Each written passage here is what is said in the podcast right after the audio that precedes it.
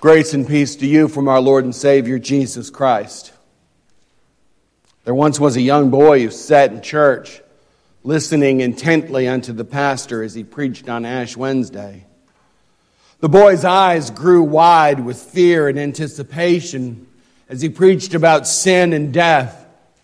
You are dust, and to dust you shall return. A great impression was made on the boy.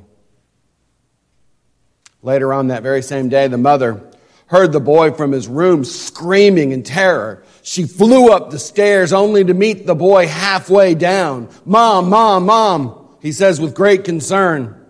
Do you remember what the preacher said? That you are dust and to dust you shall return? Well, I just looked under my bed and either somebody's coming or somebody's going. In the beginning, God created the heavens and the earth. Genesis chapter 2 tells us the Lord formed the man out of the dust of the earth. And man became a living creature, a perfect creature, because God had blown into him the breath of life. God had used his own spirit, his own ruach, to bring that creation to life. God had breathed into him, bestowed upon him his image in a beautiful act of love and devotion. The, the creator united himself to the creation. And it was very good. But it wasn't meant to last. Man and woman disobeyed God's command. They ate of the tree that they were commanded not to eat of, and mankind broke the image of God and they brought death upon themselves. Eve was convinced. She was convinced that God had been holding back on her. And so she ate and she gave some to her husband who was standing there with him, who seemed to be pretty nonchalant about the whole thing, to tell you the truth. Were there other blessings?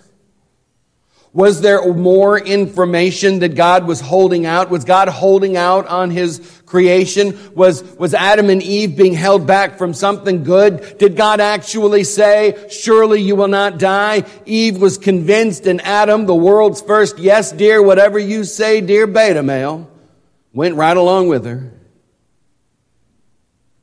Convinced of something desirable that God had chose not to share with them. And so they took that which was forbidden from them and they ate. And their eyes were opened. And their eyes truly were opened. Their eyes were opened in terror for they knew now they truly understood that they had learned something, but what they had learned was not the knowledge that they had sought. Now they were going to learn about death. They were going to learn about disobedience. They were going to learn about despair. They were going to learn that the image of God that God had so graciously bestowed upon them had been lost, that they were dust. And to dust they shall return. For death was now their future. This tragedy, this great tragedy of the Bible, this first great tragedy reveals the tragedy that all of the other tragedies that this young couple will endure throughout the rest of their days, nothing of, uh, could have been worse. Nothing could have been more devastating than losing the image of God. Nothing could be more final than what they have thrown away, what they have cast away for no better reason than they had been lied to. They had destroyed their relationship with their Creator and they were going to die. For you are dust, and to dust you shall return. And yet God is gracious. And God is merciful. And God loves them.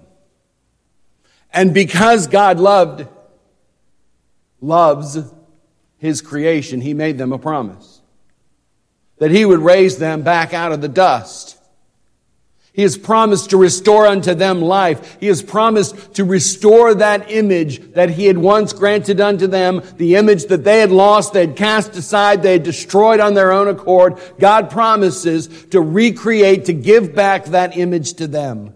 God promised them a champion that would do this. This would be a Messiah who would bring mankind back. And this Messiah would be given unto mankind through the seed of the woman. And God promised this Messiah would come and do, do battle with evil and that Satan would be condemned in the dust of defeat. God promised and a great battle began. And you're part of that battle. Welcome to the war a war of pain and suffering, a battle that takes place in our streets, in our homes, in our lives, in our schools every single day. Every single being since the beginning of Adam and Eve has toiled with the reality of sin. Every day we feel that knife of mortality as it cuts through our bodies of sickness and disease. Every day we experience the gnawing of sin as it tears at our hearts and our souls. Every day we feel the darkness as it chokes us off from God. Satan, the world, our own sinful flesh tried desperately to separate us from God, and they intend, our enemies intend for this separation to be permanent. We are really at war. Daniel tells us about a time of, of disaster, a time of trial that'll be like no others. He tells us of the greatest of distress. A more devastating reality, even though man is responsible for our environment, there is nothing that we can do to withstand the attacks. In fact, scripture tells us that if God had not cut this time short, no one would have survived. It is our real dystopian life. It is a reality that has been brought upon mankind through mankind's sin. It is a reality that we continue to live with.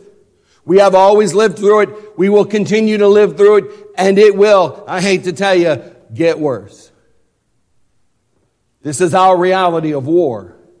Our reality of hunger, genocide, homicide, infanticide, floods and fire and hatred and anger and broken relationships and drugs and dropouts. It is a time of trouble like the world has never seen before. And into the midst of this battle, into the midst of our oppressive need, God has sent His Son. God has sent His only begotten. And He sent His only begotten into our flesh to do battle on our behalf. Christ has come to deliver us. He's come to deliver us from sin and death and hell and Satan. He comes into our world to walk through the dust of our destruction, to do that which we cannot do on our own. Christ fights for us. Christ doesn't fight with us. Christ fights for us. Christ fights in our place. He fights for us, taking the battle under the cross of Calvary, where he sheds his blood for the sacrifice of our sins, and he pours out his life so that we may live. Christ is taken from the cross to the place of the tomb, where there he is entombed into the dust of the earth, buried into death. But not for long. After three days, he wins the victory by rising from death. He is the first fruits of those who have gone before us. He is the first fruits of the dead. He is the down payment that God had promised so long ago. For truly, he is the one who covers over the curse. For out of the dust, God has brought life. He has promised, He has done it before, He can do it again. And He has promised this to you. The grace filled reality of this is because he has risen from the dead, so shall we. Christ's victory is our victory. He has fulfilled Christ's promise to deliver us from sin and death and hell. Our names are written in the book of life.